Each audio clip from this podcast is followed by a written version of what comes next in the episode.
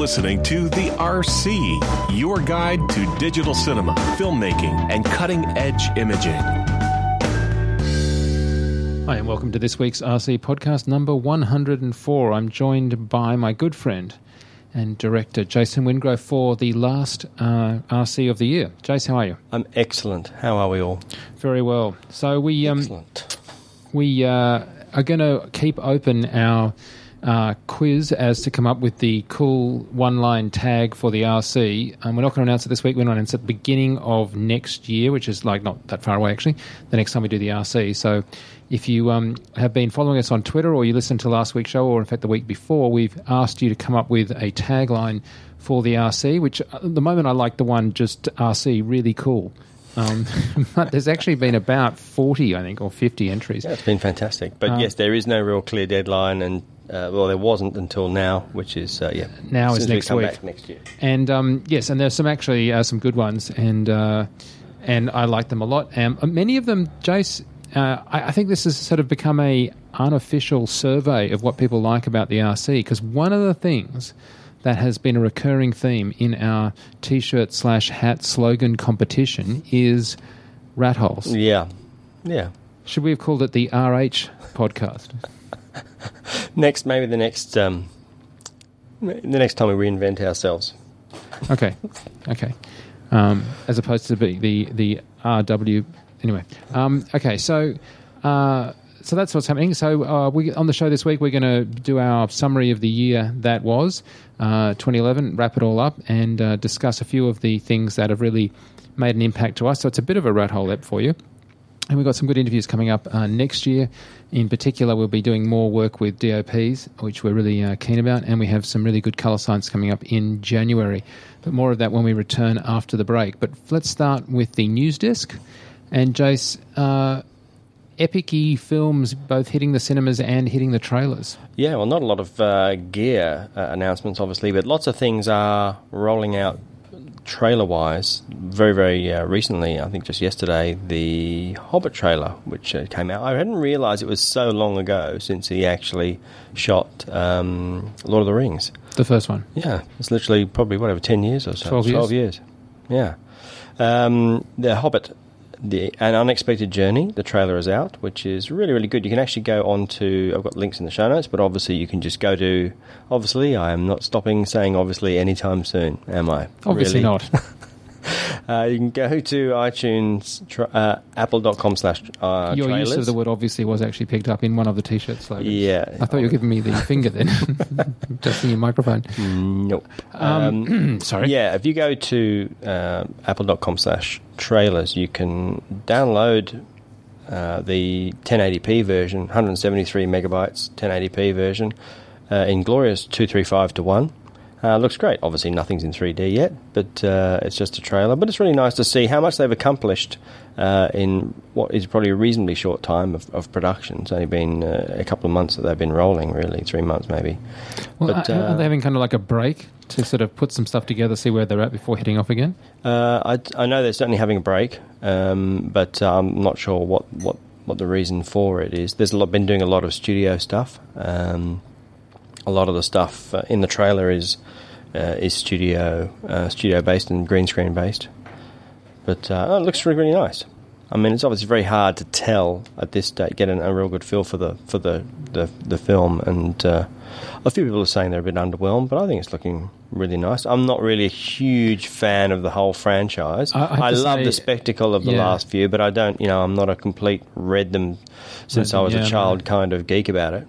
No, no, I'm, I'm, I did read The Hobbit, and I preferred The Hobbit to the Lord of the Rings books. I found the Lord of the Rings books heavy going, but that was it as a child. Yeah, Hey, um, that's right. Hobbit was sort of forced upon us at school, and I'd never read any of the other things, but Hobbit I did, and I don't know whether I completed it. It was, it is heavy going from a written written word uh, point of view. But this is just Hobbit Part One, right? Yeah, so there's another two films, another one film. Yeah, so December fourteenth, two thousand and twelve, and then I think December again, two thousand and thirteen. Okay, well, sticking with our epic theme, we also have Dragon Tattoo hitting uh, cinemas in the United States. Now, this is um, interesting, another epic film, but this time posted in 4K, actually projected in 4K. And Jace, there's actually a website that Sony has up, which is a Sony digital cinema 4K theatre locator.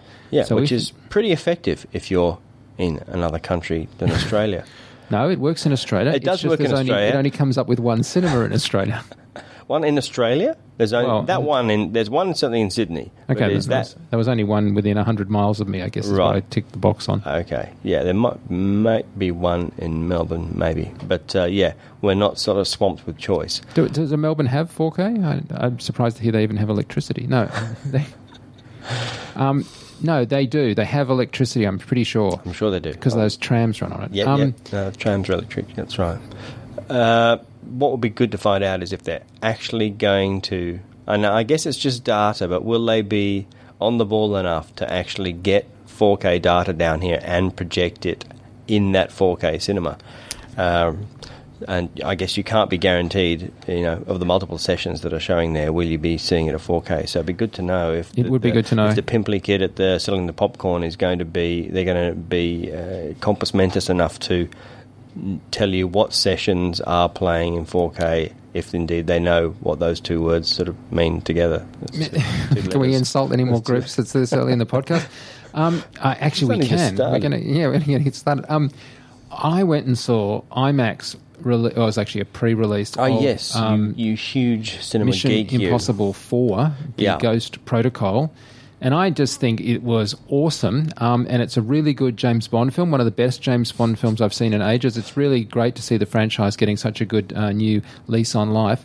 One of the things, though, that I wanted to see, of course, was it in IMAX. One of the things I also wanted to see was the eight minute trailer of Dark Knight, which, Yeah. given that it was a press screening, I didn't have. They don't, they don't show that. Yeah. Um, also, there's a website you can go to that'll actually show you where the Dark Knight trailer is showing because there's IMAX and there's IMAX Lite. IMAX Lite is the kind of IMAX digital. They reused the brand or LieMAX. mm, or LieMAX, as some people jokingly refer to it. Oh, um, but then there's IMAX, IMAX, which is proper, really good, hardcore, big, big an actual piece of film. now, I will say that I saw uh, the last Batman in the same theatre. I saw, uh, which had, of course, the same use of an IMAX camera, not an exclusive. Um, the whole film was shot this way, but certainly parts of it. And again, it did not disappoint. But I've got to say, Jace, there's an opening shot. Uh, it's of a train station in, you know, unnamed place like I think it's Russia or Prague or somewhere, probably in Russia. Anyway, the camera just kind of calms down onto the train station. Exactly the same vibe I had in this in the last Batman film Yeah. when they opened on the shot of the building before they blew a hole in the wall. An otherwise not particularly remarkable shot just looked glorious. I turned to my wife and I said, her it snuck in as a press plus one because you were busy, I think. And um, plus, you know, quite frankly, I don't want to sleep with you. Anyway, so the one. point is, I, I went in, and, and same reaction, right? Which is, oh my God, I don't want 3D. I really don't. I don't want. Yeah, I want this. I just want. Yeah, I mean, it, it big just and looked- sharp and immersive and huge yeah, wind. no, a second row from the back window. in the like the largest one, apparently one of the largest IMAXs in the world. But it was crisp, it was gorgeous, it filled my peripheral vision, it immersed me. It, I practically felt in the scenes when it was IMAX on the side of the So they were popping like they did last time. They'd go Yep. from uh, full frame Yep. IMAX, Yep. which is more four three ish Academy, to uh, thirty five mil. yeah, so cropped in like more like 185, yeah, Yeah. and 4.3 kind of. Um, Yeah. And yeah, and so what happens is you're watching these scenes and there are sequences that are uh, clearly spectacular sequences where it matters and you're seeing it in IMAX and then there are other sequences that you, you know, are more narrative or comedic. So was this this eight minutes out of the film, or is this a eight? It's- separate eight minute. Well, I haven't seen the Batman thing because it's, you know, sure it's not showing. out yet. No, but I wonder if this is a if this is a cut Well, scene what- from the okay, film, so what or they this did is last a separate. time? No, no. What they did last time is they did the. Okay, so in the last Batman film, they did this also. Yeah. So you know the scene where the bank robbery happens, Yeah. where he goes, they just keep on killing people until Yeah. they're down to like no bank robbers left alive, and he leaves. That whole scene was the bit that they showed as the. Uh, tr- and I think that's what they're doing again. Yeah, I just wondered if it had worked so well for them last time, whether they actually shoot a whole separate section purely for PR, purely purely for promo, and then it would No, be would no. be a very expensive operation. No, well, you know that scene in the in the last Batman when they, they robbed the bank. Yeah. That was a sort of a self-contained scene. It was very Yeah, funny. True, it was, it was like almost like a pre-title. Yeah, Kind exactly. Well, it's exactly because that's what we do in Bond films. So that's what they did. In, in I think I've done this one as well, where they get uh, is it Baines who um, the guy with the mask with the can't breathe oxygen, in, who's the evil guy in this one. Um, anyway, that whole sequence, and I think he does another sort of isolated robbery thing without Bruce. That's not necessarily, you know, um, I mean, you need it for the plot, but it's not, Yeah. you know, exposition on something else. Anyway, that same thing happens again, and this um, is the power of film. Really, you can't at this stage. I don't think. Have we ever seen 4K or or above projected or transferred to 65 mm film? Screened in that way, really, I'd be very interesting to see. No, but side I, by side. I've seen Epic 5K projected at 4K uh, in a giant screen properly done, and it had the same kind of look to it, which is Hmm. Yeah. terrific. So, I mean, I guess my point would be um, at the moment we're getting a lot of Epic use in stereo because it's small and it's great. Yeah. And now we're getting Epic in 4K, and we're getting a chance to see it in 4K. Well, having seen IMAX in IMAX, I want to see my films 4K in 4K. That's just that's just my takeout. I mean, Yeah. I don't have any problem with someone shooting on IMAX because I love it, and I don't have any problem with someone who's shooting on 4K or 5K and showing it 4K. But I, I just actually find that to be a better experience than, for example, when I went to see Puss in Boots and that's actually a remarkably better film than it has any right to be Yeah. because it doesn't feel like a spin-off of a franchise that's on its last legs it actually felt like a good film for a kids film you know kind of a thing but um, yeah in that one i was just kind of oh, do i have to wear the uh, 3d glasses because it just felt to me like and actually i took them off at one point and i thought i wonder if i could watch it without them just because i was bored with having them on well, no, because if they converge at the screen on the thing that you're meant to be looking at, then the thing you're meant to be True. looking at is in, in focus and stereoly combined. on, No, yeah. it's just the second that you go off that and someone sticks their hand out, or you look in the back of the bloody room that they're standing in, and it's all out. And then, of course, I couldn't sustain that for very long with the glasses back on. But it wasn't like I went, "Oh my god, I can't wait to see this." So when I saw Ghost Protocol, I was like, "Oh great, it's not in stereo." it's in IMAX. I mean, I, I thought that was a better, much better option for me. So I'm ticking the box for 2011. That's a film that would have been finished as a 2K DI, right? What? Ghost Protocol. Well, no, they finished it in IMAX because they did it in IMAX. Yeah, but I just the- said that. What? Yeah, yeah, yeah. No, it's projected on a piece of 65. but it didn't. Ha- it didn't have a step down to 2K. When they finished Ghost Protocol to spit Yeah. out to cinemas to 2K, do you think To they gave normal it? cinemas. Yeah. It Oh, I'm would sorry, finish okay, at 2K, to right? But cinemas. but you, they're not going to be. Uh, they've been do, they haven't been doing all the effects and all the comping and the DI all at 4K all the way through to go to. I presume. I'm just wondering if it's you know up, if it's been blown you know blown up to 65. You know what I mean? No, no, no, no. Like, uh, well, I, I can speak more for um, Batman as I know it a lot better than I do Ghost Protocol. Though we do have a terrific, just a plug, terrific fxguide TV interview with John Knoll and Brad Bird on um, MI4 in the new year, Excellent. in January, a couple of weeks from now. Cool. Awesome, really in-depth chat about that stuff. But anyway, uh, in, in the case of uh, Dark Knight Rises and stuff, because I, we spoke to Paul Franklin about this, absolutely they're scanning it at, um, you know, at, at much higher resolution. So it's scanning at 4 or 6K, and they're doing post on those sequences at higher resolution, and it Right. goes out that way. Okay. It's not like there's a huge step down to 2K, but- Okay. and then it gets reprojected up, because that would take the magic away. That would that Of would stop the magic. Completely. That The would ma- not be cool. No, of course. But was the was Puss in Boots any less magical because it was would have In stereo? would have been a Yeah, it 1080p was or 2K experience? Well, yeah, Would have been lower res 2K because if you're stereo, often it's it's um, depending on the process, it's uh, yeah, it's lower res. And I was saying that in a in another. So don't get me wrong. I'm not saying I'm not dishing Puss in Boots. I'm just saying that cinematically, it was unremarkable to the extent that, I mean, look, put it this way: if we could leave story aside for a second, comparing obviously a cat in shoes with Bond, it was it was absolutely technically crap. It was a piece of just vanilla nothing compared to the IMAX of just projected, you know, 65 mil Yeah. gorgeousness. I mean, it was just wholly like remarkable. Like it, it elevated your spirits to see shots in MI4 in IMAX shot properly compared to technically just, you know, a giant video screen. In, Yeah. So all the other, you know, LieMAX, IMAX 3D sort of setups, and particularly one, of- I think one of them maybe at Fox or whatever we might have seen Avatar first up on. That obviously they are not doing anything beyond 2K. So Well, no, but not not least of which is because Avatar wasn't shot very high resolution. no, no, but the effects, yeah, effects would all. No, rendered no normally all the effects are done at 2K, yeah, except for, which is what we started this discussion, uh, Dragon Tattoo, which is actually posted at 4K. There's no 2, 2K I'd love to be down. sitting in that cinema and just switch. Show me 2K. Okay, show me 4K. 2K again. Hmm, okay. Good. Oh, Jace, you'll love it. I'm, I'm seriously, man. You'll you'll seriously I notice. mean, we have seen 4K before. We've seen You it go- projected. go it's to- I'll it does pay- look I'll good. buy I'd you love to be a in a cinema go at the see- normal cinema. No, no, no, no, no, no, no, no. Well, you don't want that. You want you want the IMAX experience. It's it's epic. I'll buy you for Christmas present a ticket for you and your and your good wife to go and see MI4 at IMAX. I give you a total afternoon back money guarantee. I'm. I'm not. It's awesome. I'm not questioning. I'm not questioning the that, that, that it would be a fantastic experience. Well, I'm you're saying in a normal cinema would Why-? It's very hard for them to push forward with 4K. Literally, I think all of the cinemas in, I think most of the cinemas in, not this Broadway one that we're talking about, but most of the cin- the main sort of cinema uh, uh, drag in, in town, in George Street in Sydney, uh, has all recently been gutted and refitted with new digital projection. There's not, I don't think you can project film in there now anymore.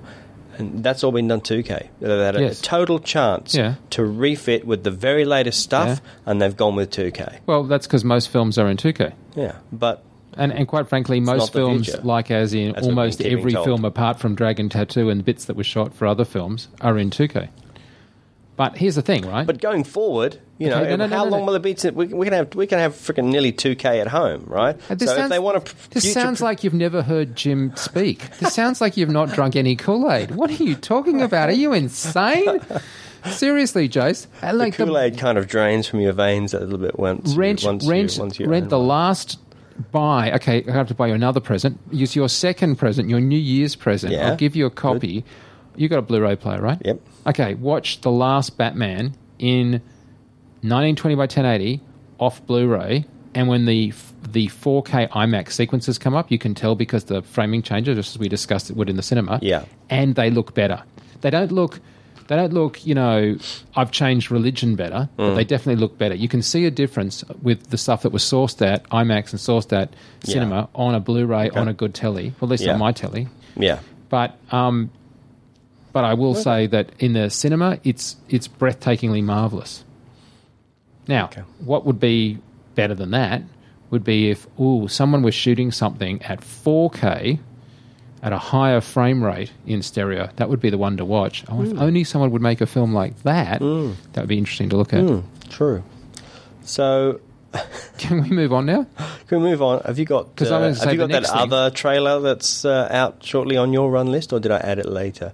The um, uh, the trailer for the trailer that's coming soon for the trailer, Prometheus.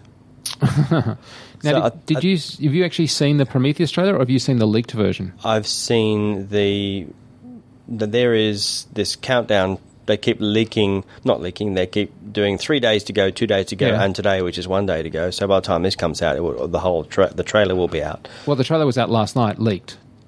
Ah, okay. No, and, we- I and I say this in the week that the person that leaked Wolverine went to jail for one year yesterday on the net, and I did not watch it on a BitTorrent downloaded from a Russian site. There was the Prometheus trailer, Okay. and it's got um, interesting things in it. Well, I can say, can't I? Because it doesn't matter because it's out now. It's out it? now. Yeah. Yes. You so could have watched it then, but now you've, You it's already watch it. out and you've already seen it, and it looks amazing. Well, I don't think it's anything illegal to watch on If a someone- website. I was looking at it from a purely news point of view. Sure. Because I thought it was interesting that it had been leaked, and I was wondering if it had been leaked professionally. researching for an and it wasn't. It wasn't leaked professionally. It was definitely filmed off a screen. Ah, okay. Yeah, Um, right. And and as I said, I didn't bit BitTorrent it down. It literally was on a website that was discussing the fact that it had been leaked on the day that the guy that leaked Wolverine had a year, one year sentence um, Wow. for a single upload. Wow. That was close to home here then, wasn't it?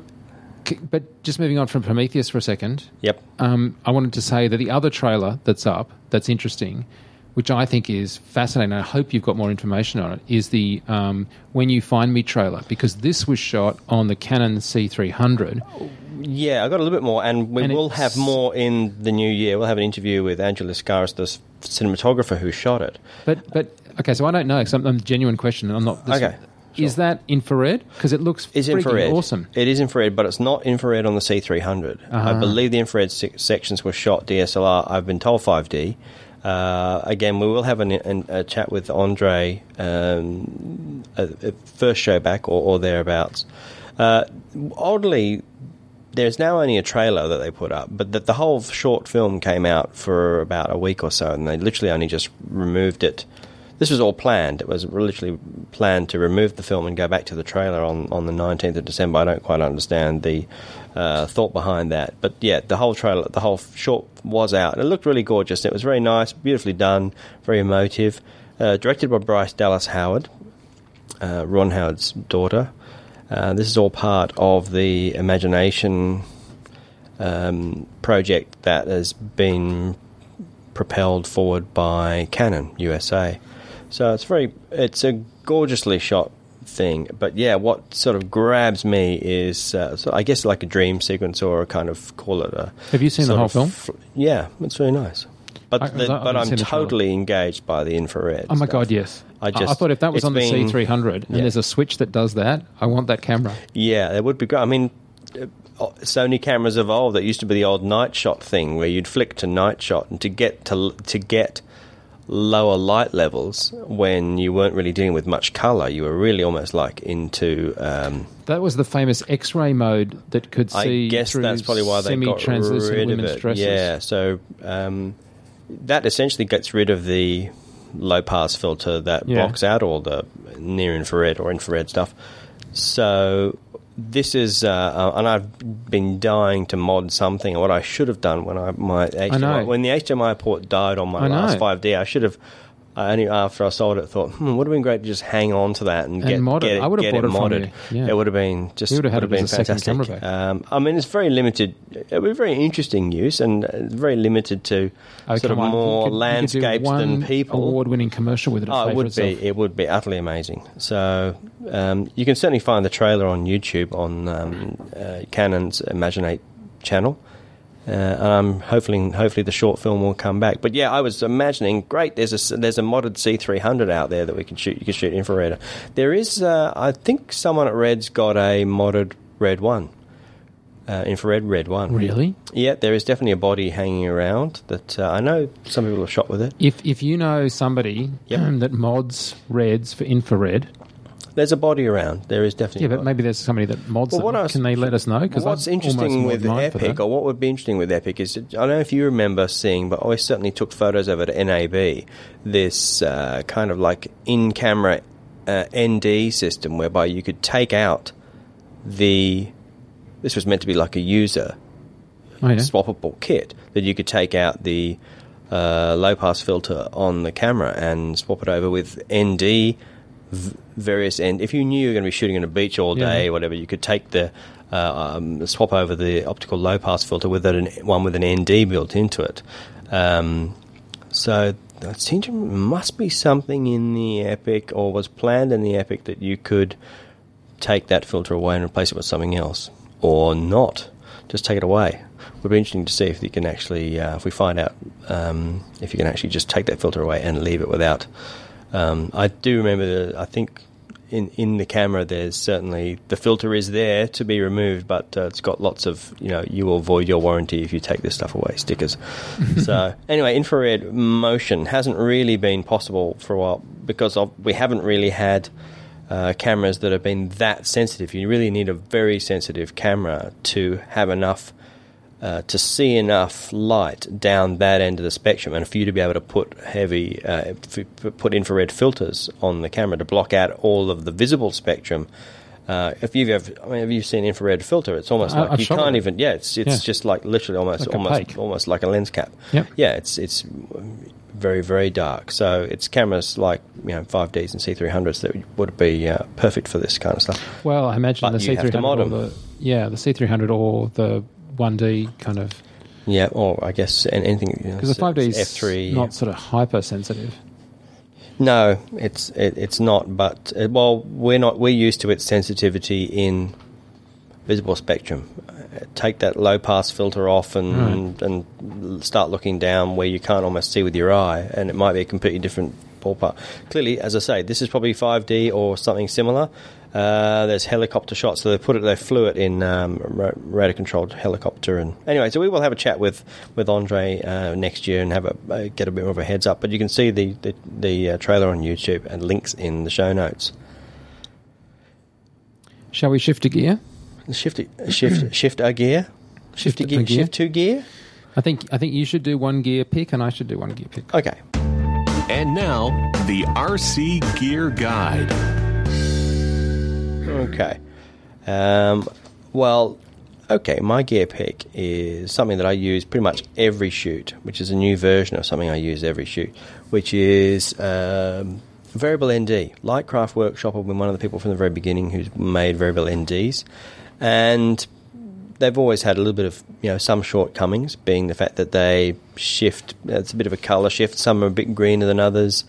Uh, because it is two filters, uh, a linear polarizer and a circular polarizer together, they sometimes interact. Particularly as you start to get towards the maximum of the ND, they start to get this kind of star cross effect where they start to fight each other as filters uh, and they vignette, and, and you know there's a very limit, reasonably limited range of ND. So, Lightcraft Workshop, uh, hopefully by the time this comes out, I don't have prices yet, but they're just about to launch something called their uh, DigiPro HD range, which is less color shift, much sharper. Because obviously you're dealing with layers of glass; it's not just one filter. Um, sharper, less vignetting, which is kind of a bit of a bummer because I actually kind of like the vignetting. You like a bit of a vignette, don't you? That vignette, that's something quite nice. The difference between, um, or sort of interaction between L glass and the vignetting of a very ND. So less vignetting and a much greater, maybe another stop and a half, maybe another two stops before you start to get that cross. You've seen that, Mike. Obviously, when you when when you start to really far. get to the end of your Yeah. past the maximum marked limit of your uh, variable ND, you start to get the cross effect. So Hey, uh, they do a 72 and they are going to do an 82 mil, which is what I use. And uh, I think for the 82 is probably going to be around the 200 ish mark, but hopefully lightcraftworkshop.com by the time this goes out will have some links for it on their website. But so uh, at I'm very, very glad to have those. out, You do you have- actually shoot with Lightcraft? Yes. I have I- a light. I have a few. What I do is have two or three of them, and I've got a Genus one. I've got a Lightcraft Workshop one. I've got a couple of Lightcraft Workshop ones, um, and I have them all on. You know, I sort of do bad thing and have one on one on every lens or one on every of the lenses I happen to be using that day, and probably stitch myself up with little color shifts from one to the other. But you know, nothing that can't be corrected. I, I use the Singh-Ray 77. Ah, Now, yes, you I should point this out that this is none of this is like like all of these I bought. These are not like Yeah. anything to do with endorsements. Um, but yeah, I I tested them all, and I have a definite preference. I didn't think I did initially because it's not a mega preference, but I have a definite preference to preferring the Singh-Ray over the Mm-hmm. um, Lightcraft. I've been interested to look at the new Lightcraft, but I'd have to say you'd when it comes to variable ND, I'll now only use the Singh-Ray because of uh, like consistency. Yeah, I got one on the way, so we should definitely. They've put a lot of comparisons on there. Well, they will do. I've seen them already. There's a few comparisons they're going to be putting on their website of uh, comparing to the other brands, comparing to uh, and to Singh-Ray. I think so. Be good to see because yeah, uh, you that was quite good. Your your original comparison was really good. I've never really had a problem with with any of the brands really. The the early Lightcraft version ones were slightly soft, but only if you went quite long lens. But uh, I just find them essential. I love them and use them all the time. They other thing the other kit they have is a four. I'm sure I'm not sure if I mentioned it before, but they have a four x four kit, which is two four x four filters. So two separate folders filters. So if you can actually have a matte box with a rotating stage, Right. you can you can separate them out, and they're much obviously much larger and um, better coverage for wider lenses, and you can then obviously just pull one of the filters out and just have a polar if you want. So Yeah, lightcraftworkshop.com. And yeah, I'll, I'll, I'll get you one, Mike, and be good to do some side by sides in the real world.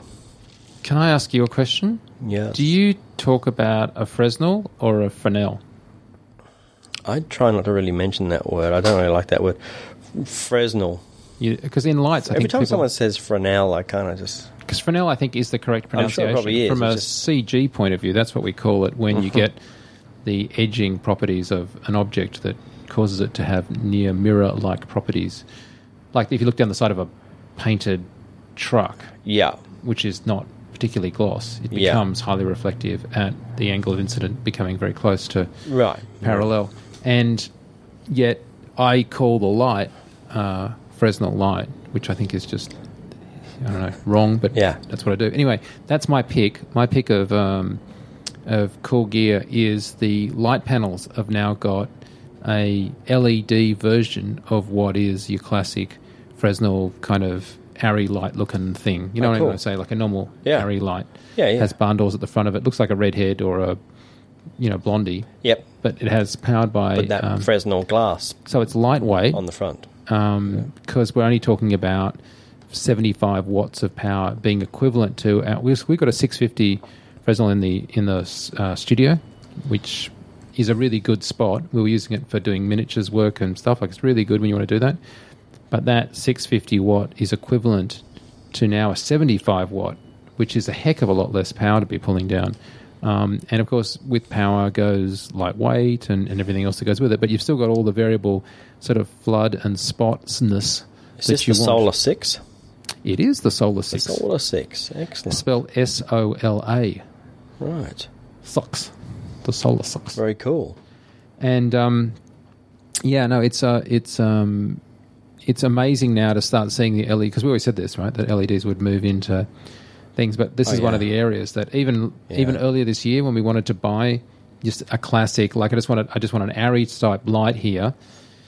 And I said at some Yeah. point, I said, you know, I'm just, I mean, we've got lots of light panels, we've got lots of Kino Flos, but Yeah. I actually need a full on just flood and spot light, please. Um, and I don't. I didn't want to go to something like a Dedo, though. I love Dedos, and I think they're awesome for the ability to get a really good parallel beam that you can really target. But I actually just wanted a normal kind of light, as I call it. It looks pretty impressive. Yeah, yeah, no, it is. I don't have any pricing information on it, and quite frankly, I haven't used it yet, though they are out. Um, it actually, it's pretty controllable. You know, the, it's got um, uh, dimming uh, stuff at the back, and, And it is 75 watts, which is impressive. 75 75, watts. of, uh, you know, of physical power requirements. yeah, Yeah. and and you know, it's rated for fifty thousand hours, which quite frankly will see me for a while. Yep. Um, and uh, yeah, no, I think that's that's a really really good uh, thing. So obviously, the difference of a light like this is being able to easily do a you know uh, a spot or a flood, and it does exactly that, as you'd imagine, a ten degree to seventy degree. Um, and so yeah, it's great. I, I'm just really impressed that. Um, that that's happened, and obviously we like as a company the light panel guys because they really know what they're doing when in terms of getting a consistency to the color temperatures and stuff that you know kind of matter to us a lot, as well as just build quality. Can, I, can you change the temper of this temperature? It looks like it's got a touch panel on the back that uh, lets you dim it. Obviously, it's flicker, flicker free, which is terrific. Mm-hmm. Though I don't know Uh, what it'd be like dim it down, and the dimming down will will continue the the the. I'm presuming the uh, color temperature will stay. Unlike a lot of, you know, un, unlike a tungsten source, the color temperature will stay consistent, Consistent. as you dim it down. Um, Interesting. The light panel guys know what they're doing now. Like you know, it's not like it's kind of uh, the Wild West like it used to be. And and there are a lot of people making sort of cheap uh, knockoffs, but I wouldn't go for that. I'd actually go for a real thing. A lot of those, a lot of those knockoff LED panels can be pretty out of whack. Yeah, color. they well, just com- completely wacko color yeah, temperature. totally. Really green, and if you compare them all, and, and if you actually walk, shoot them with a with a camera rather than just guessing by eye, you can get some pretty crazy results if you walk through the hall of, um, shall we say, um less than Through the whole of NAB, you talking about? less than 100% quality controlled Oh, okay. um, Chinese warehouses. Not necessarily Chinese. Let's not pick All on right, the Chinese. sorry. Okay, fine. We could be referring and slighting any uh, country that doesn't enforce strict patent and or anybody with less um, standards. Hey, um, you also were uh, flashing around. I don't know if you've got one, but you uh, when you making um, or had you got one of these new GoPro underwater U-Butte? I don't. Uh, can you explain I it? Have not. Um, this is a replacement dome for the GoPro underwater um, housing dome. Okay. So it's an add-on. This is called the Blurfix uh, by I'm trying to think of remember the name of the company. Isn't it Brother? No, that's the labeling system. I'm sorry, I'm misreading my own notes here. I'd written down something. Right, and no.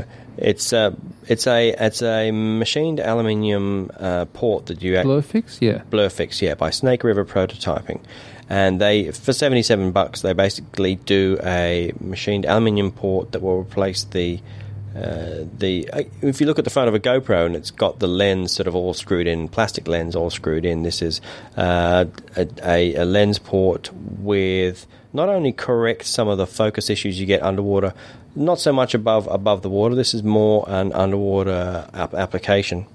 Um, the distance, the sort of focus is very much diminished or needs shifting a little bit underwater. This corrects that somewhat, and uh, I still believe you can still use it above above uh, above, Above the water? water. Uh, it gives you a 55 mil filter thread if you want to put any color correcting filters on there. And interestingly, in the lens port, if you can see the picture there, Mike, there's little beads of that. Um, what do you call it? It's like the like the moisture absorbing gel, Oh yeah. but they're hard beads that just kind of roll around in there that uh, take the moisture out. If there's any fogging in there between your filter, say, or the Mhm. lens, or it'll actually take the fogging. It'll stop the lens From and the port up. from fogging up, which is kind of clever. That's brilliant. How much is this? Des- desiccant balls. Uh, 77 bucks for the little little port thing. I'm going to say Now, that I'm I actually could one of these? potentially be full of shit about it being better, being just as good above water as not, because Okay, maybe but- not. But where would I go to get one of these? Is it from GoPro? Uh, from Blur, from from Blurfix. No, it's not a. It's not a. This is not a GoPro, a sanctified sanctified product. Snake okay. SnakeRiverPrototyping.com uh, slash Blurfix, but you'll see it in their products, and you can buy it just as the port to add to your GoPro housing, or you can buy a whole housing with the port already bolted together. Okay, Interesting. So, now on, on the show notes that I was handed by our producer and an executive research team, it had, as I mentioned a second ago, brother listed, Hmm. as in wherefore art thou brother. I did sneak that in there, just a little. Okay, um, I've been Is wanting to mention this a brother little. doing lenses now? No, brother, are not doing ab- anything whatsoever to do with, with cameras whatsoever. This is. I've just been using this at home for a while, and I felt it was worth a mention because Okay. if you're just labeling your gear or labeling Pelican cases or la- you know just putting your website on something, the Brother PT twenty seven thirty. Now I've researched this this subject up the wazoo because I wanted something that was Mac, Mac compatible. And one of the a lot of these printers don't let you print on this. You know, one of those kind of Dymo label maker things, right? Uh, a lot of them don't let you use very big tape. This lets you use like 24 mil tape. Uh, stop looking at me, Mike. This is very talking about the same handy. thing, right? Okay. This okay. is a label maker, okay? Yes, I'm mentioning label makers, okay? It's really cool. Uh, it it lets used you print. I- A lot of them let you use big tape, but they won't let you print all the way on the tape. You might have a 24 mil tape in there, but it'll only let you do letters about 10 mil high. So this will let you print almost on the whole. The whole the whole width of the tape. Okay, you can plug it into your Mac because a lot of them aren't Mac compatible. You can use all your system fonts. You can drag in a logo or barcode or anything if you want to sort of manage your uh, your inventory of gear or use a custom font or a logo or something. If you're labeling all your gear, Mike, stop looking at me like this. I used to worship Okay. you as a god, and now you're like my mother or grandmother. nice label. You can you can you can print out the fabric be- labels and put them on your school clothes. I used to want to look like you. I just was willing to just, and now, back, Dude. back to school. I'm, I'm going to start seeing labels like this all over your shit. Let me tell you, you're going to start pulling stuff out, and I'm going to say, "Oh, that's a nice label, Mike. Where'd you get that from?" Uh, I actually bought the label that you labeler that you recommended. It's all right, Right. fine. See, this is why I held off from Okay. printing it. Just this kind of reaction. Um, Okay. Can I change the subject because I'm really not in- do. interested in that at all. Fucking hell. Um, one piece of news we didn't cover, which um, look is kind of I mean I feel bad, but I think it is quite astonishing, is the um, the raid on the Olympus offices in Tokyo. And not only that, but the hauling off of uh, the executives or members of the executive um, under. Now, I don't know if they've been tried yet, so I'm going to say the allegations of being involved in a very large accounting scandal that uh, involved not only a, a scandal, but a cover up of a scandal. And I think they're accused of covering up 117 billion yen. covering up debts by buying things that don't exist or something. Like that. Which is like 1.5 billion dollars. It's because it's nearly like. Yeah. you know a yen is nearly a, a cent, and kind of as a simple translation. So that's about one and a half billion dollars in losses, um, and this dates back to the to like the last decade, right? This is Oh, like- really? This is like ten years or twelve years of stuff. Now, Olympus, it must be said, is a very big company, and kind of like a lot of the, you know, like a lot of the big Japanese companies, they do stuff other than cameras. You know, Well, these what do they do guys do test in, inspection gear, welding inspection equipment, and a Yeah, whole bunch of mainly a camera company. More, it's kind of like an opti- like opti- optics co- company, right? They'll have a lot of a lot of other di- lot of divisions other than just cameras. Interesting. This week, I think they announced. I can't remember what they announced, but some new coming DSLR or camera announcements. So they have plans to. Uh, I'm sorry, I think this is a big deal. I think that it's a big deal Yeah. that it's it's a senior management kind of thing. This wasn't like a rogue trader in an office. No one's here claiming this was one person who we hired who was acting alone and we've since fired them. This Yeah. is and, and it does it spreads from Olympus. Well, they, they were literally um, paying off people to keep it quiet into Germany and Switzerland and places, if I recall. It's quite a it's quite a deal. Yeah. I, I think actually it's it's incredibly upsetting if you were because the thing about this, yeah, Germany and Liechtenstein banks um, who were paid three billion yen uh, to five officials in Germany and Liechtenstein to um, to cover stuff up uh, in terms of major securities fraud, allegedly. Um, I don't know. I don't want. I don't want to hear this about my camera company if I'm because the, you never know where these Yeah. things go. Yeah. I'm yeah. not saying that the company is financially unstable or anything. I'm simply saying that it's not healthy for a company to either A, have criminals, B, to be distracted by this kind of major event, because you know that this is going to completely debilitate any management team from actually getting anything done. And then finally, the point of this whole thing is they were losing heaps of money, which is to say, not a good thing in the first place. and not a great thing, you know, because you want to have your, you know, the camera that company that you've invested money in gear to be going forward and investing in supporting your gear as it stands and developing further stuff that might actually fit the lenses you just bought or whatever it be. You want you want support going forward, or, or you want to know that your you know as much money was spent on the development of your camera as possible and not actually going out gone I- I out the back door in a brown paper bag left by the dumpster. But but you say you lose whatever it is. Like they lost, you know, a lot of money. Obviously, billions, hundreds of millions, no billions, yeah. Hmm. And and then you cover it up with even more money. All of this money you either don't have Yeah. or you spent trying to cover up the fact you don't have it is not good. I mean, I just honestly don't think. And not only that, but let's face it. Even if you were just to clean the slate right this second and say, okay, there's nothing wrong with Olympus. The company is fine. Everything's under control. The books are clean. Everything's perfect. Would you go and work at Olympus right now if you were like a Japanese optics expert? You wouldn't, would you? I've held back on stories uh, of, of thought, gear I thought was reasonably interesting, and I've sort of held back thinking, well, I don't want to want to review this piece of gear because you know this is looking, this is not looking well. You know, Yeah, so I, I just don't think this is uh, is good all round. And quite frankly, I don't want Olympus to fail. I, I mean, I'm a firm believer Yeah. that the world's a better place for having more companies competing. But uh, if yeah, if you were somebody that's an Olympus fan, you'd be pretty disappointed right now. Yeah, And and you do buy into an ecosystem, right? Let's face it. I mean, I Jeff Heusser, my good friend in uh, Los Angeles and co-founder of the company, had a huge investment in Nikon. Took him a huge deal to swap from Nikon to Canon yeah, um, partly pushed by us because we all had Canons. And we wanted to be able to shoot consistently and interchangeably with his gear in LA. yeah. But and I- the debt enabling goes on. I see on his Twitter feed. Saying Yes, uh, yeah, you got the new fifty-one point two. stop Way to go. Jeff! But anyway, the point is that that is the best lens ever. That fifty-one point two. I mean, seriously, dude, if you had to die with a lens, that's the one I'm being buried with. It's on my camera, it's sitting Uh, right I front of me shot right with now. it this week.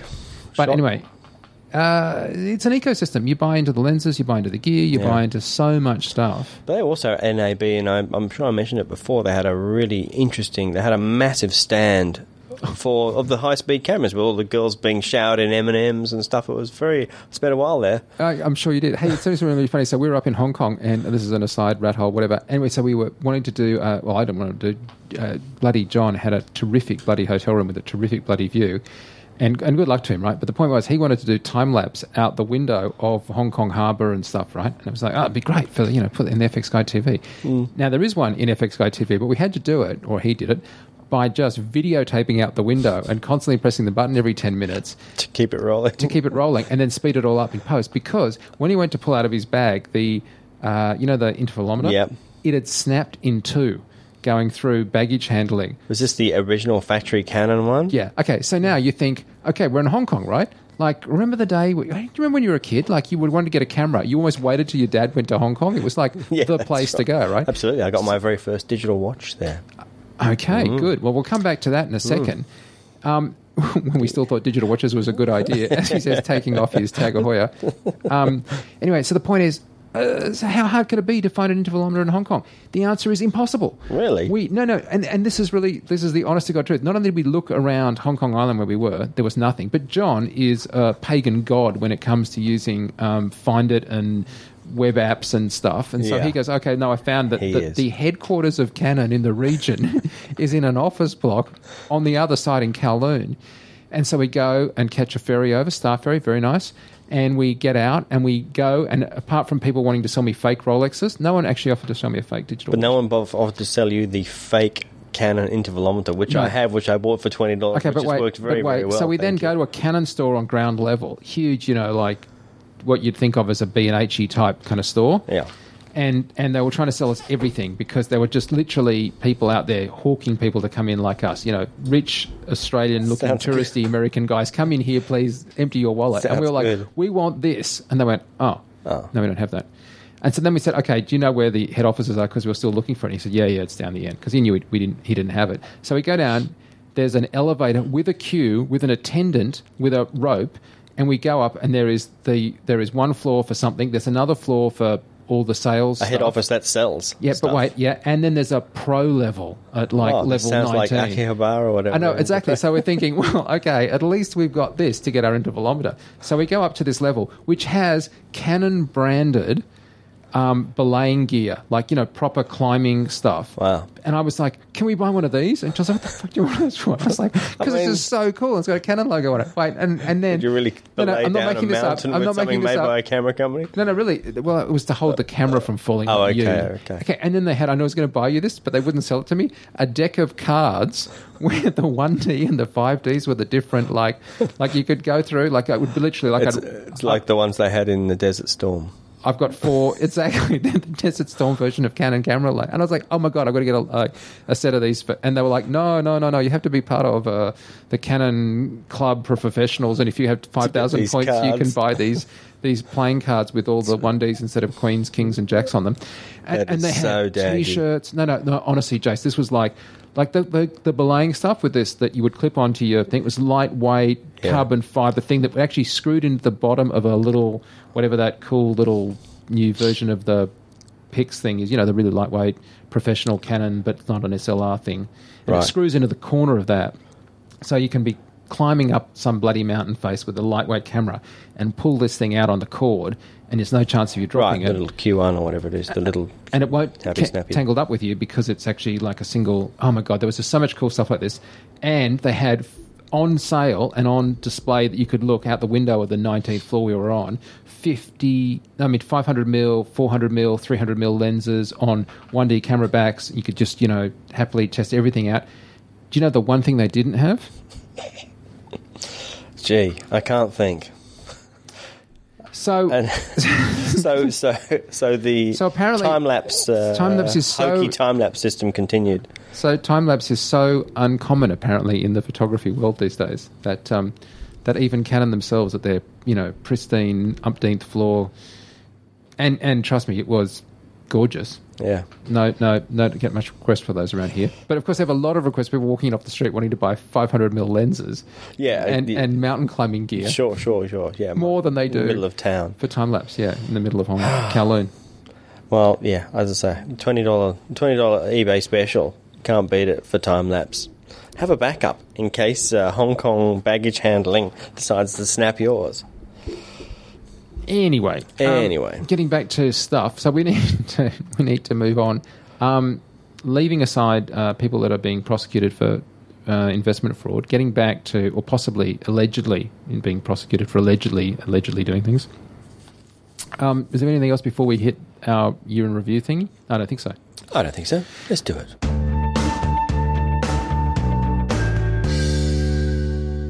Okay, so 2010, Christmas 2010, um, we did not have any epics. We did not have any C300s. We Did didn't have an awful lot of stuff. We did not have. F65s. Well, F three was launched, but you couldn't buy one. It was Uh. the it was the season of F3. The beginning of 2011 was the Yeah. season of F3. It was the start of that.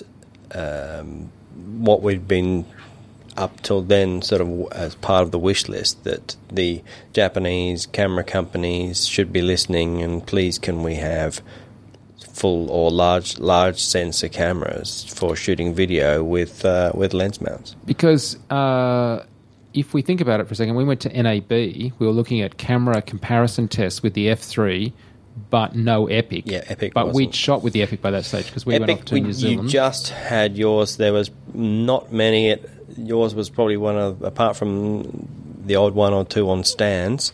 There was not. And there was Spider-Man. Very and Spider Man. There was very. f- There was Very few. virtually none in the wild. yeah, we'd shot in New At Zealand April. Yep. And uh, Yeah. of course, we only had one version of the Epic back then. We had neither its its um, letter of the week alternative nor its No X's. Scarlet quote No younger sister. No Scarlet X. No Scarlet Epic Light. Epic Cheap. Whatever. we had the promise of Scarlet, and at, so at NAB we basically saw uh, lots of tattooing going on because of the announcement of the new um, sensor, but no details on it. Yep. And still no details of And it. still no at details the, on it. At the at the back end of the year. But we also had what the announcement of the Alexa Studio was also NAB, right? Which was breaking the Alexa in half. That was the Alexa M. Um, the Alexa Oh, Studio is the optical viewfinder version right, with yep. the four thirds, the larger. Well, it's the same sensor, but it has the larger um, capture of the sensor, so you can have essentially a, co- a co- um, academy kind of not a 16 by 9 if you're doing anamorphic right so you can have a literally a full frame capture for anamorphic lenses.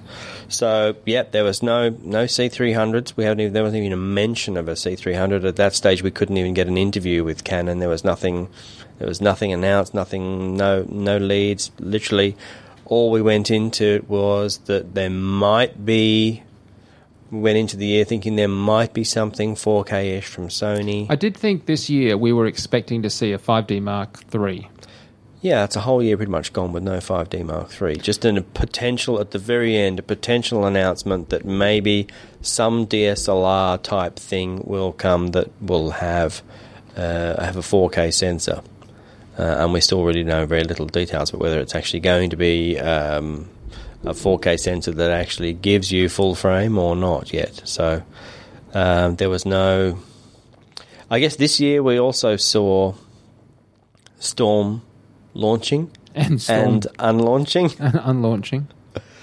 Um, we saw at the beginning of the year the Sony F65, which uh, was obviously impressive at that time, and is now just starting to have pre-production cameras out there. There's now, um, um, I think, a fair few pre-production cameras out there with I think the ability to. I think people are going to start to get production cameras by uh, in January.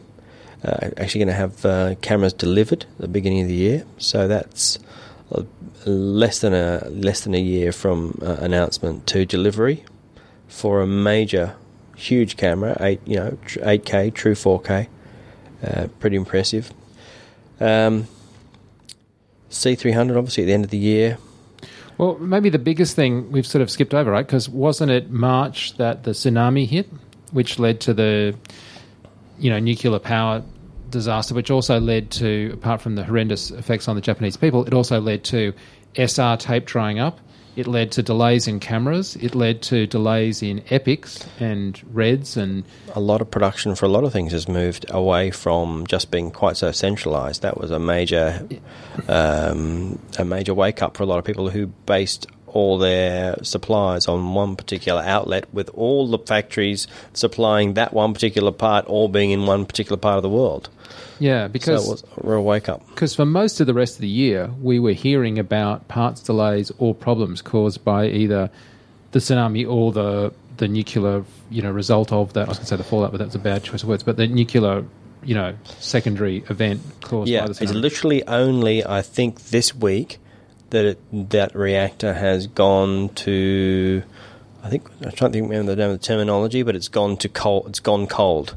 So up until then, it's been you know it's been a one a sort of various grades of um, um, China syndrome type uh, situation. Literally since wh- whenever it was beginning of the year, that uh, we are now we're only literally last week start seeing that reactor uh, be under con- truly under control. So some people place estimates of the damage to Japan and maybe for the economic cost of it, sort of uh, in the broad sense, at like a couple of hundred billion dollars. That's making it the most expensive disaster in, in, in history. Not that that's a good sort of claim to fame, but it, it really did dominate the year. That the shadow from that event cast a long, long shadow um, across so many things. But And- look, sorry, go on. Yeah, and uh, these uh, we're never quite far away from these disasters in um, the floods in uh, Thailand this year. Um, But there was the Canon 1DX, which was a bright spot. That's true. I had left that off my list. One one DX, which, although it was a bright spot, but although we kind of poo-pooed it a little bit for our applications, I'm sure stills guys uh, and those guys that value their stills more than video production side of things will uh, no doubt embrace it. And by the end of the year, Canon had both redeemed itself in my personal eyes because having ignored me, it was very generous in, in inviting us to um, to Los Angeles for the C300. But also there was Sony doing the uh, F65, which was also obviously affected by the Japanese stuff, and and generally it felt like the Japanese industry had turned the corner. Yeah, and we had the FS100, which we have uh, not really mentioned. So it was a huge, it was a huge year for Sony. It was a massive year for Sony. We should t- obviously we'll touch on Red. I think there for- was a bit of a. So- I think there was a bit of a cultural shift with with um, with Sony as well. Like, Sony for me this year moved from being Sony of old, which sort of didn't talk to anyone, to Yeah. being a much opener, more interesting Sony. Yeah, we sort of joked about it being the dark side, but you know, really, this is where you know the industry has completely, you know, has embraced them. Really, they've developed stuff across the board. You've got F sixty five, which I think will be massive. Uh, I and F three in the middle, which you know, obviously we tested early, and that was uh, I think it's still you know a very significant camera, and the F uh, FS one hundred, which I think is a really massive, um, a massive thing for you know five or so grand to have full frame, uh, not full frame to have But- Super thirty five, Super thirty five camera with any mount you like. Critically, though, being like from a critical standpoint, that the Alexa really, I mean, kind of nothing Sony did got them out of the shadow of just how successful the Alexa was I think, uh, I, I, in our market. Yeah, at the moment, F sixty five will probably change that. I'm sure next year, although it is a bigger, bulkier camera, I think its imagery will be. I think its imagery will. The workflow will be probably be the test because you're dealing with a lot more data than what, what's been the attraction for many people on set and in post for Alexa has been its really simple drag and drop, minimal file sizes, really ready to go, no processing, ProRes, right?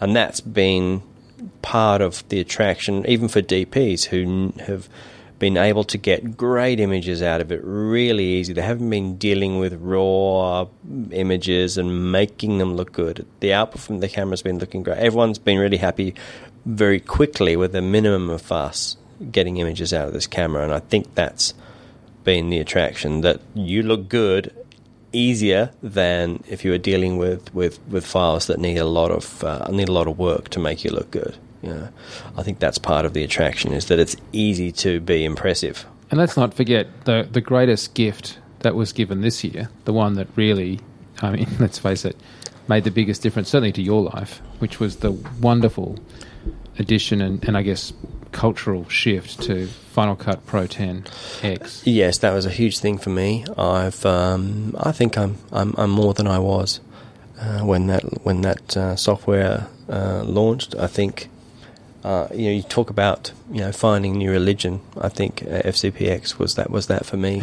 I haven't looked back. Se- seriously though, at Come in Um, AB when they no doubt will release uh, another version with the more pro features. You think? Do you Yeah. think? Yeah. Well, they might have to do it themselves. No one. I don't think the Final Cut Pro users groups are going to let them in the door after the last last year's malarkey. But uh, Well, that was my, my question to you though. Was would you give it another? Would you look like? Would you walk past? Or, Don't, don't don't open the wound again, Mike. I'm I'm just about to move on. I don't I don't. I, this, what's interesting has been the people that who have adopted it and said, "Come on, it's great. Try it. The water's great. Come in and come in, come in for a dip," and have gone. "Nah, Actually, you know, it really sucks in here.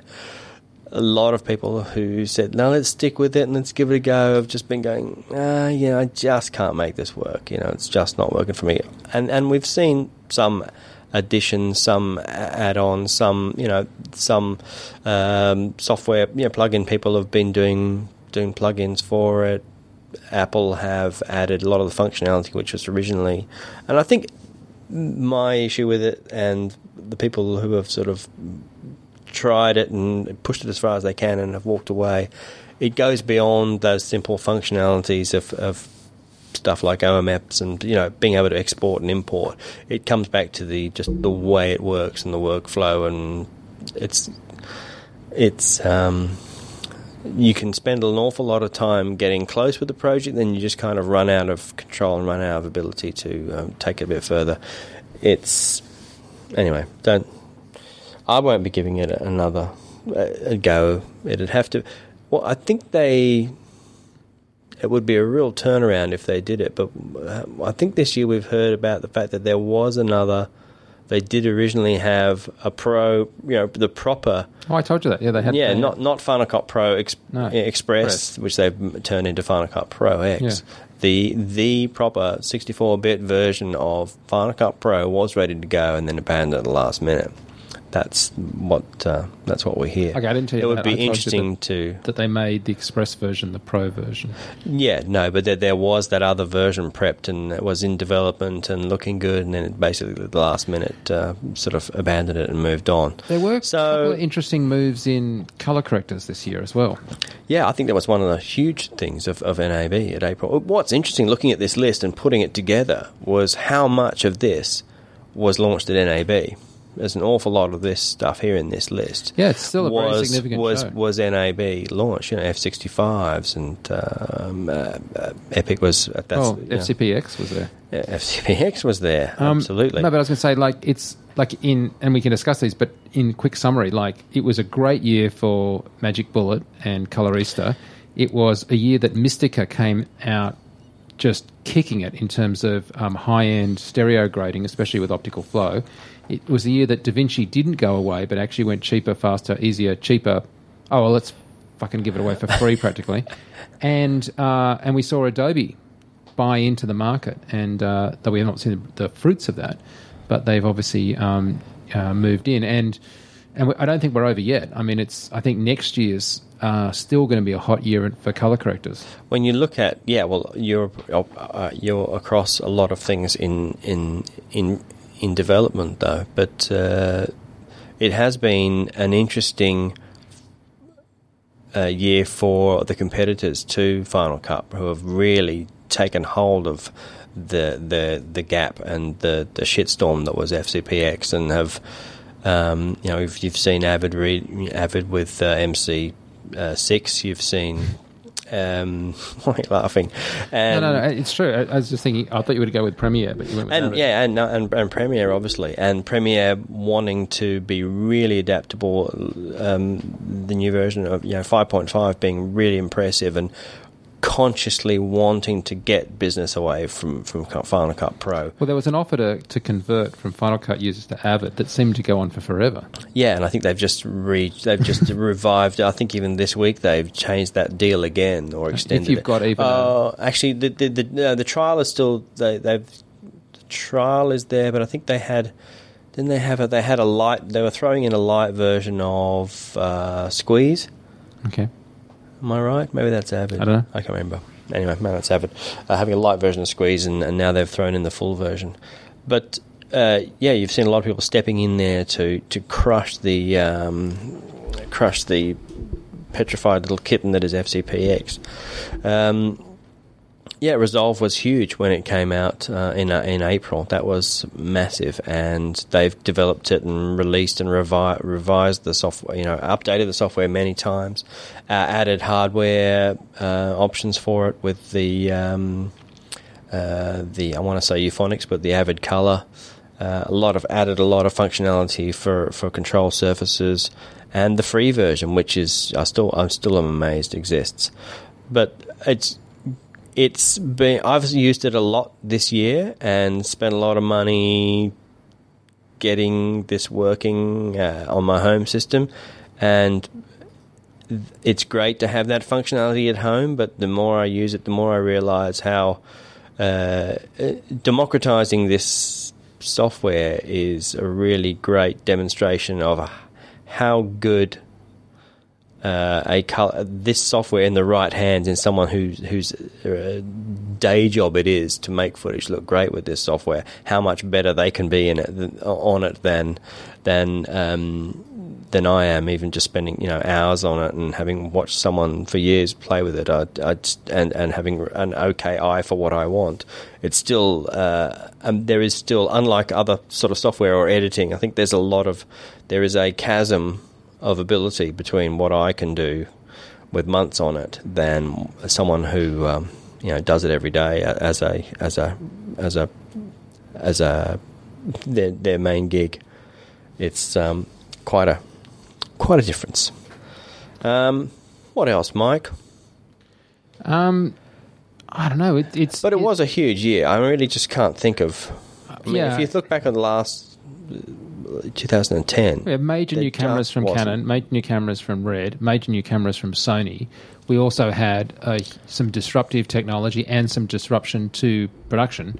Um, and of course, we're in an environment where it was, I think, an overall trend to what you were just saying at the end there, which is basically owner operators uh, being able to do a tremendous amount and get a tremendous lot of access to stuff, though necessarily just having the tools isn't enough. Um, yeah, you know, it isn't just enough to, to it's have access to the software. just because you can doesn't mean you should. Yeah. Um, And- but it's good to you look- tinker you- with this stuff to know that you shouldn't. I remember uh, when you and I first met. Like, there's no way you would have like done anywhere near the amount of posts that you do these days No. in a pink fit. No. and wouldn't have even contemplated it being a possibility. Now, some of that's economically driven, but some of it's just driven by sort of ease of stuff. And one of the things we're going to be Yeah, looking at yeah. Next year, I think, is a lot of sort of non-traditional ways to take this because there's a lot of interesting stuff happening. I think in how people are taking this technology and now using it, and you know, breaking away from the classic uh, film model and breaking away from the classic. Um, TVC model. One of the the things that isn't on this list because it's sort of gear, but I wanted to flag is um, two years ago, um, Ed, uh, who you've been trying to get an interview with, right? Um, did Ed, Ed Burns? yeah, Yeah. did um, a feature on the red, Yeah. and he did that as an indie feature. This year, they walked into B and H, bought a 5D, three lenses, which I believe was the 24, 50, and 85, and started making a feature which is just coming out as this podcast goes out.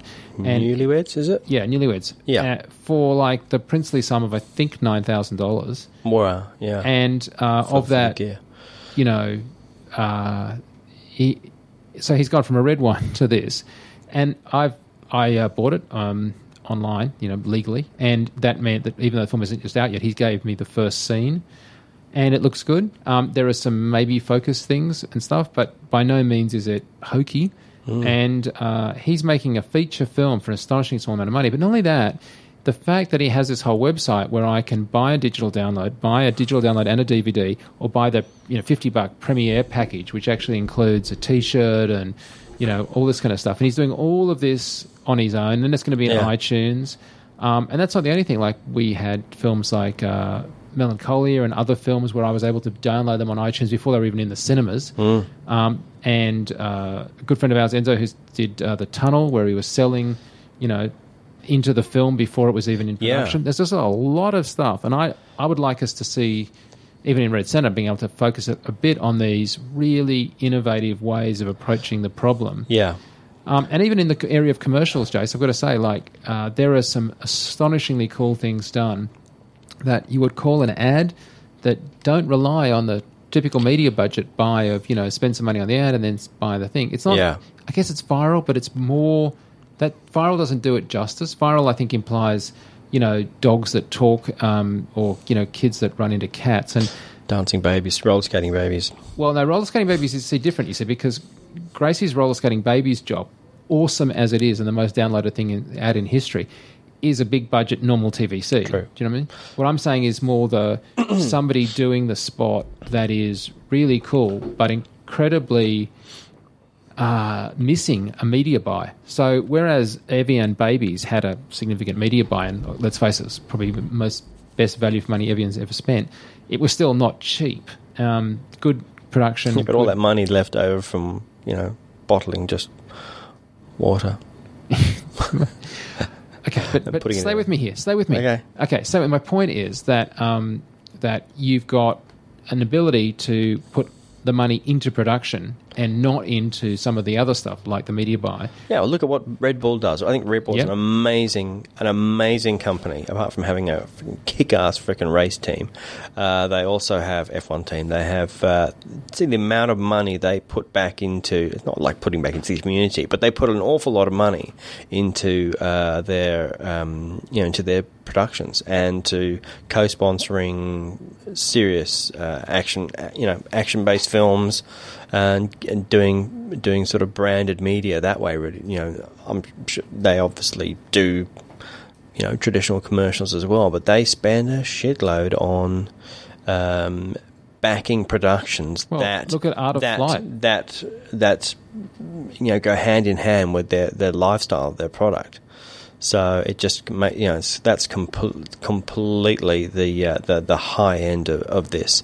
Uh, really impressive uh, way to spend your dollar. Yeah, I mean, like uh, there are there are lots of different ways you can do things. I mean, for a while we've been um, advocating short films as a really good you know way to to do stuff. I just think we're seeing that on steroids. I mean, we still think that's a really valid way to work, and uh, and we worked this year on uh, Nash Edgerton's Bear, which we were obviously a co-producer on. We're very honoured to be working with Nash again, as we've done many times in the past. Got into both Cannes and into Sundance, and is going astonishingly well.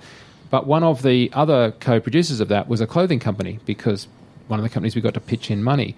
And that's a really interesting thing because they're obviously getting a return on investment. So they're advertising, as it were, through effectively like a product placement Yeah. slash whatever. But it's not like they're buying that ad and then they're getting that made and then putting it on television. They're mm. spending the money just on getting content for their website and being associated with a really good product. And um, and that's a really interesting model. I think from Nash's point of view, just full congrats to what is a great director for doing that and making the film and and getting it successful. But my point is, from the Red Bull or the you know whatever beachwear or whatever sort of company is coming from the side, that's a really interesting way to finance something to to get somebody else on board. And Art of Flight, Yeah. You know, Out, out of flight, just absolutely. best just example. utterly outstanding. great piece of material. Yeah, and so you're seeing you're seeing a lot of creative projects being funded because of you know with an advertising dollar that still leaves the people involved to be quite creative. It makes advertising a little bit more, a little less in your face. It makes advertising a little less pervasive. It makes it it it, it funds a lot of creativity, and it really sort of helps to bring. Um, it makes it just make it makes advertising more palatable, more interesting. I'd much rather watch some, you know, branded media than than an actual than any actual advertising. He said, who gets makes his living from advertising. I'd rather stick needles in my eyes and just watch a whole full ad break. Well, there was a there was an ad done in Sydney for Officeworks. Now, Officeworks may not be the hip and happening brand that you know you associate with Red Bull, right? Yeah, but they they had a choice. Obviously, um, I was not involved in this ad, so I'm, some of this is pure speculation. They had a budget. They wanted to make an ad. They could have made a crappy ad, you know, Thingos four ninety nine, other Thingos two ninety nine. Come now, keep your head down because our prices are low while offers last. And then they'd have spent money on, let's face it, not a lot of money. So they'd have been on late night television. You know, we've got like the late, late, late, late, late show kind of on here. It's four weeks out of date, and they'd have stuck ads in it. And Yeah. or they did what they did, which is they didn't buy any bloody media. They made an ad which took a couple of days. So they got a bunch of artists in. This is the agency's idea for Officeworks, and they built out of office supplies the Sydney Harbour. And they did the Opera House with like those clips that you have on you know folders, and they this is did all stop motion. yeah, yeah, and they did Stop the, motion the water as like post-it notes, right? And Yeah. it used you blew across and they all kind of flooded and stuff, right?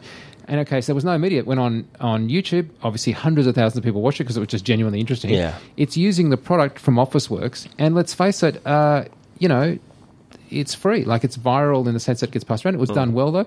They did it in a disused part of the actual agency itself over a couple of days. They shot it themselves.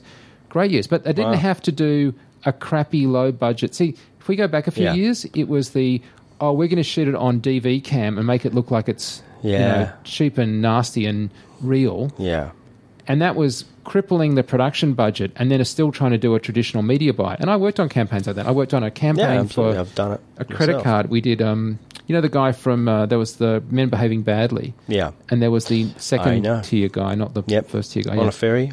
yeah. Yeah. and Yeah. in New Ze- in Tasmania, and Yeah, the other guy, not the Doc Yeah. Martin guy. yeah, the other guy. yeah, and I can't remember who the director was, but he was a great director. Hmm. Um, but the point was, I worked on that, so we took it into Flame. They shot it in DV, and then we took it into Flame and mucked around with it and fixed yeah. stuff up. It was trying to be hand, you know, travel, handheld, you know, holiday him video. just filming by himself. Yeah, bullshit. Yeah, we don't have. After we spent money on flying him out, we didn't have any money left, so we Yeah, just and- shot it on home video. And shot it on home video, but then they sat in a Flame suite paying me like eight hundred fifty dollars an hour, right? I mean, it was just absurd. Mm. But it all to give the illusion that it was very authentic. Now we've moved on because the ad I was talking about with Officeworks looked great.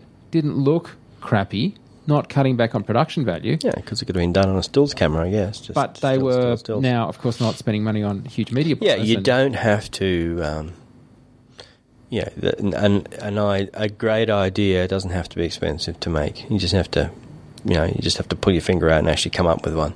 And I, I think that was. I, I mean, I cursed um, the uh, that um, DV made a bazillion dollars um, feature film with the kids in the tent. Yeah. Um, what was it called? Blair Witch. Blair Witch. Thank you.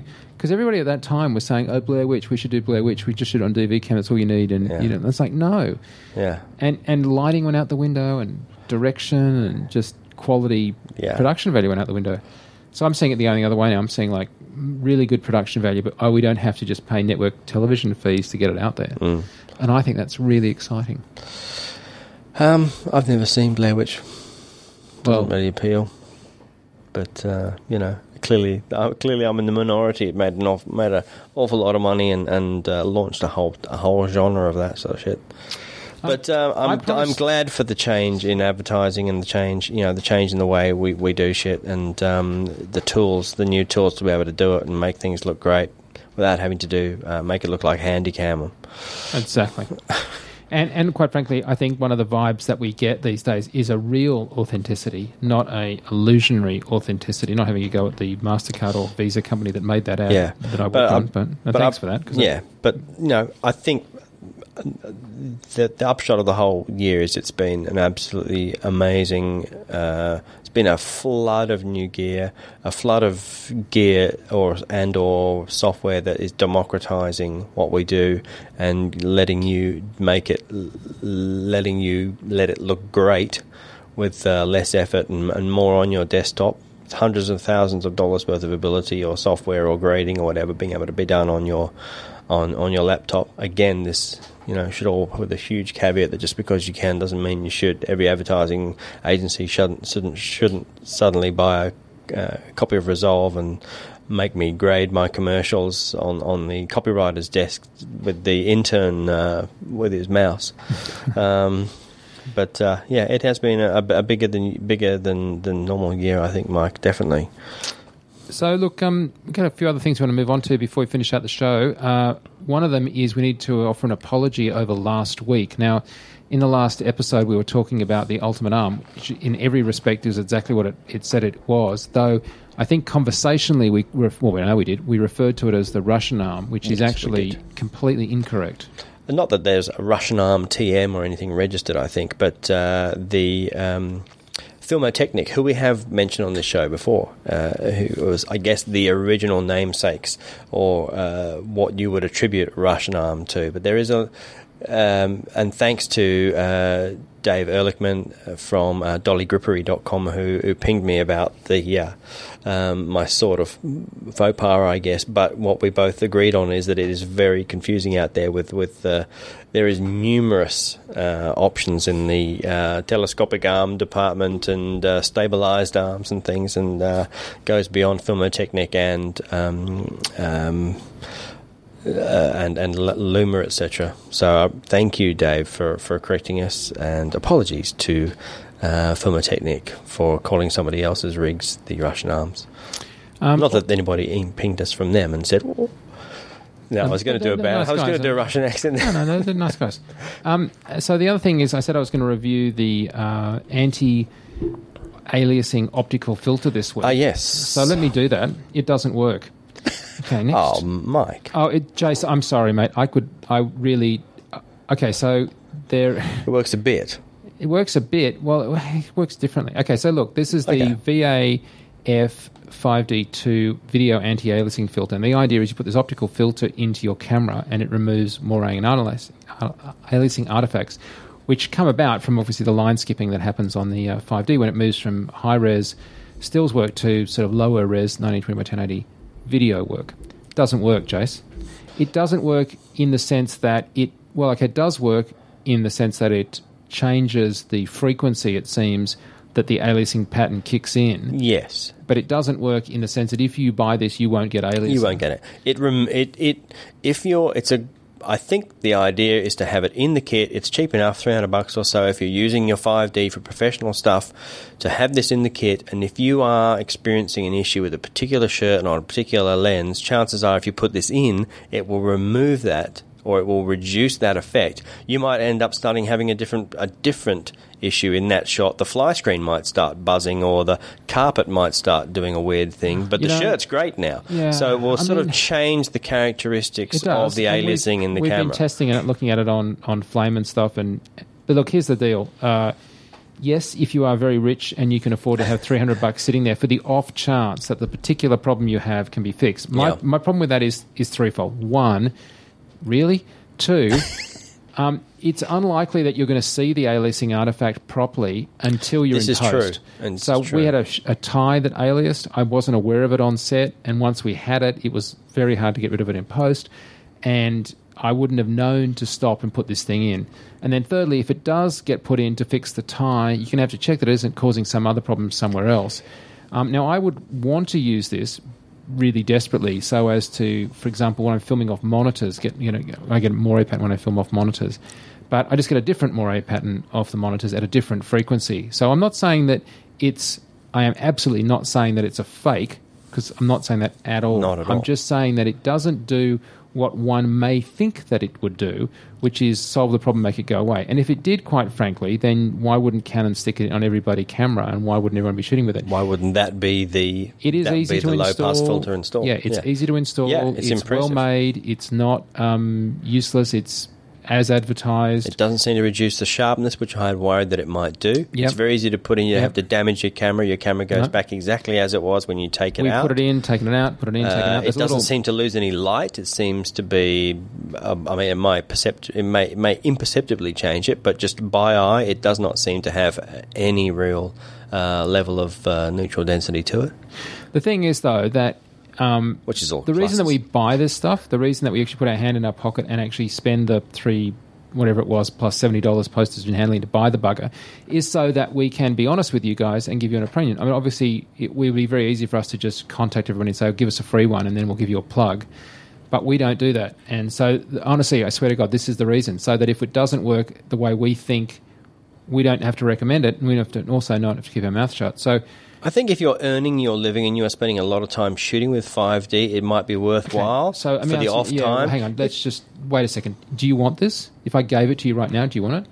Yeah, I don't think I'll use it much, but it's one. It's like a little No, tiny you can have insurance policy that if you No, you can have it. happen to, thank you. Because I don't, I just don't see it being that useful. I don't think you know if it was if it was given to me free, I wouldn't throw it in the bin.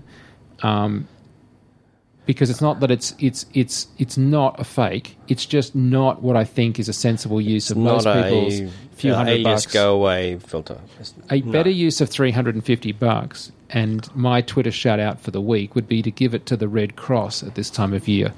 The Red Cross is, of course, uh, well, slash Red Cross in twitter.com. And that would be my shout out that this time of year when people are in need, I would.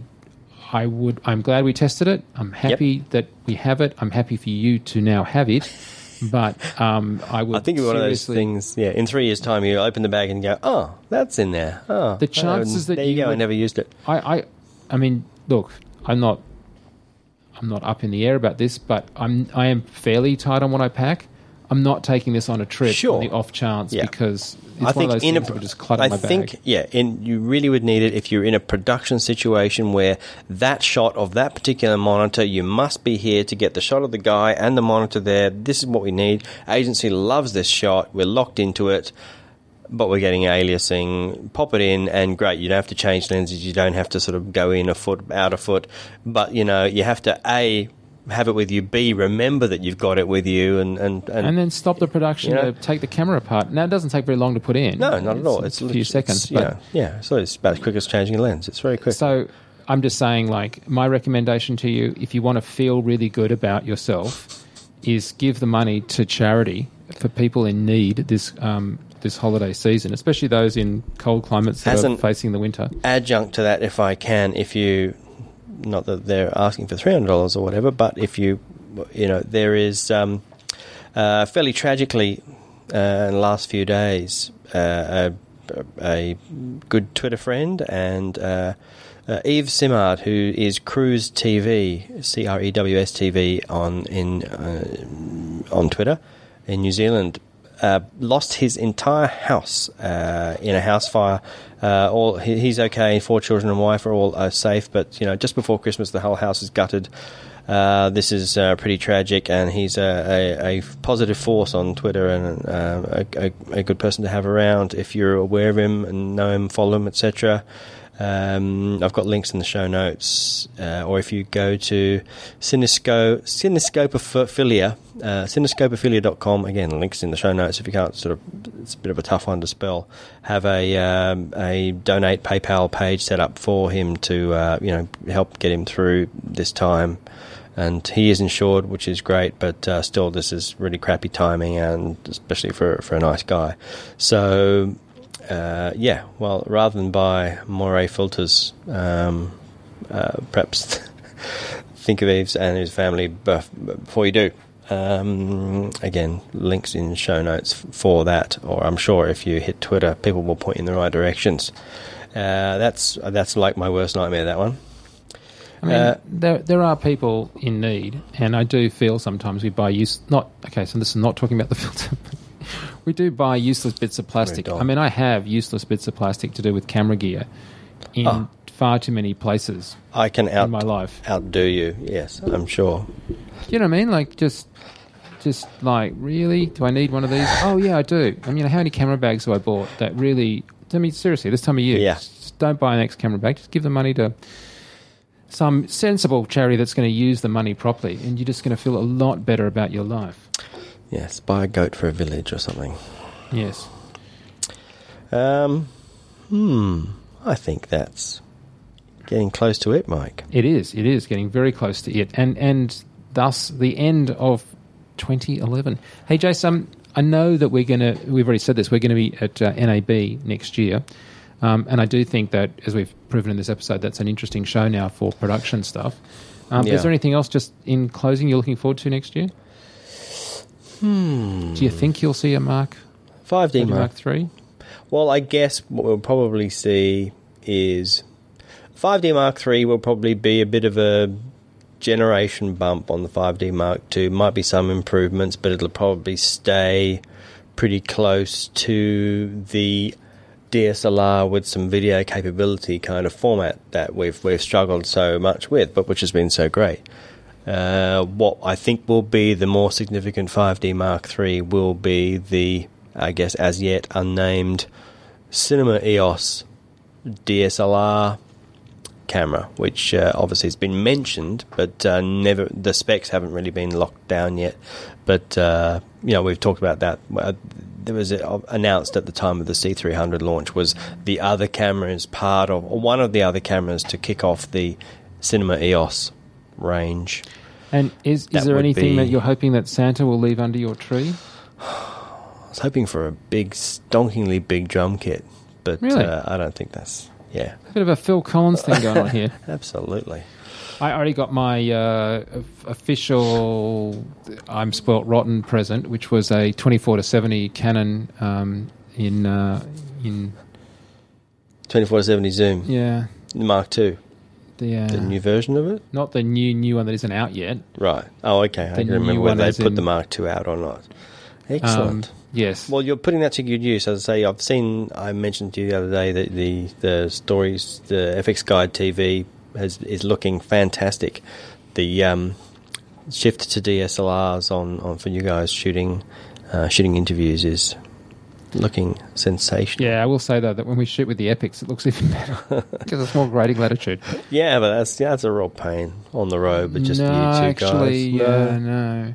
And and I should also um, a bit of a leak here. We're we're going over for the Oscars in uh, in beginning of February. So Oh, yeah. I'm really I'm really torn. We'll talk about this next year. But what camera do we take? What is the camera to have? Why are you going over for the Oscars? Why? Yeah, God, Chase. because you can't tell me. No, because Okay. fucking Oscars. Okay, I freaking know. Okay, cool, excellent. We want to showcase and profile the non-actor categories that involve things like, oh, I don't know, visual effects, cinematography. Yeah, okay, excellent. They get too much attention, those actor people. Uh, actually, Santa already came for me. I got my Canon mount for the Epic last week, so finally, yay! Three months, Yay, you. only a quarter of a year. Thank you, Red. Yes, we still I'm haven't got our happy. Scarlet, but yes. And for those of you that are wondering, yes, we Jason now is the proud owner of his Epic because he was using ours so much that we sold it to him and we're getting a Scarlet. We haven't got our replacement Scarlet yet, so we're down a camera. But you have the M. We have the M and we're very happy with it. Excellent. Not that I can actually say that I think I have. If you honestly said to me one day, uh, I took your M by accident and I've left you the X, I don't think I'd be like, oh my God, Yeah, I'm outraged. No, it's not like you're gonna pick it up and go, "Hang on."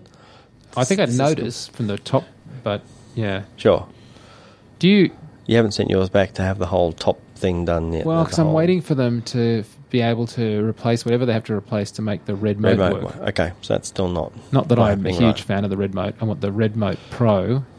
Yeah, well, lend me your REDmote then, because I haven't had one. You can Still waiting for that. You can borrow mine anytime. I'll give it to you Thanks. after this. Not give it to you. I'll lend it to you. I actually want that one back. That's Yeah. that's not like the filter Sure. which you can actually have. Sure, thanks.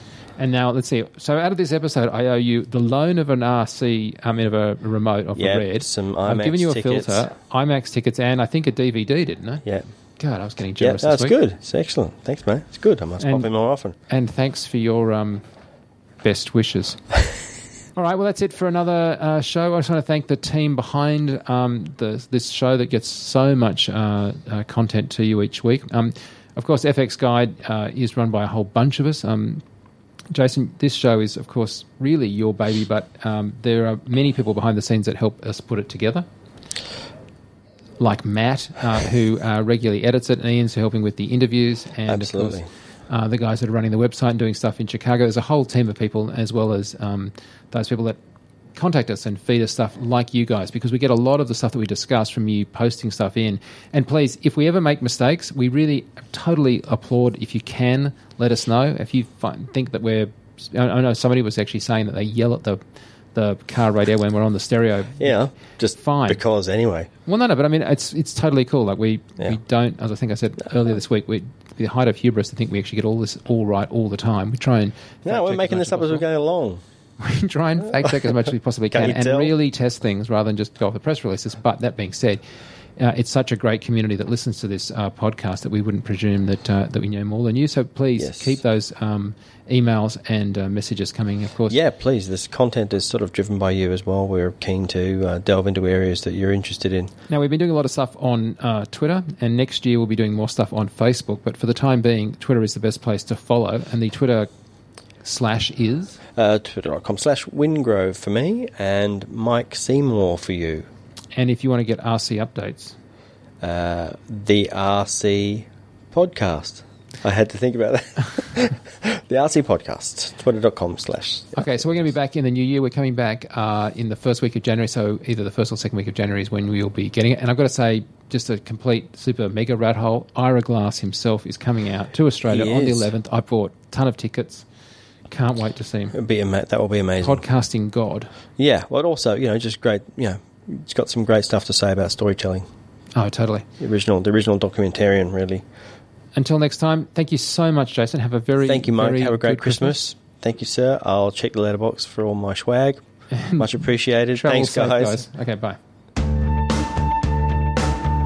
Thanks for listening. Send your questions or comments to rc at fxguide.com. Copyright 2011, fxguide LLC.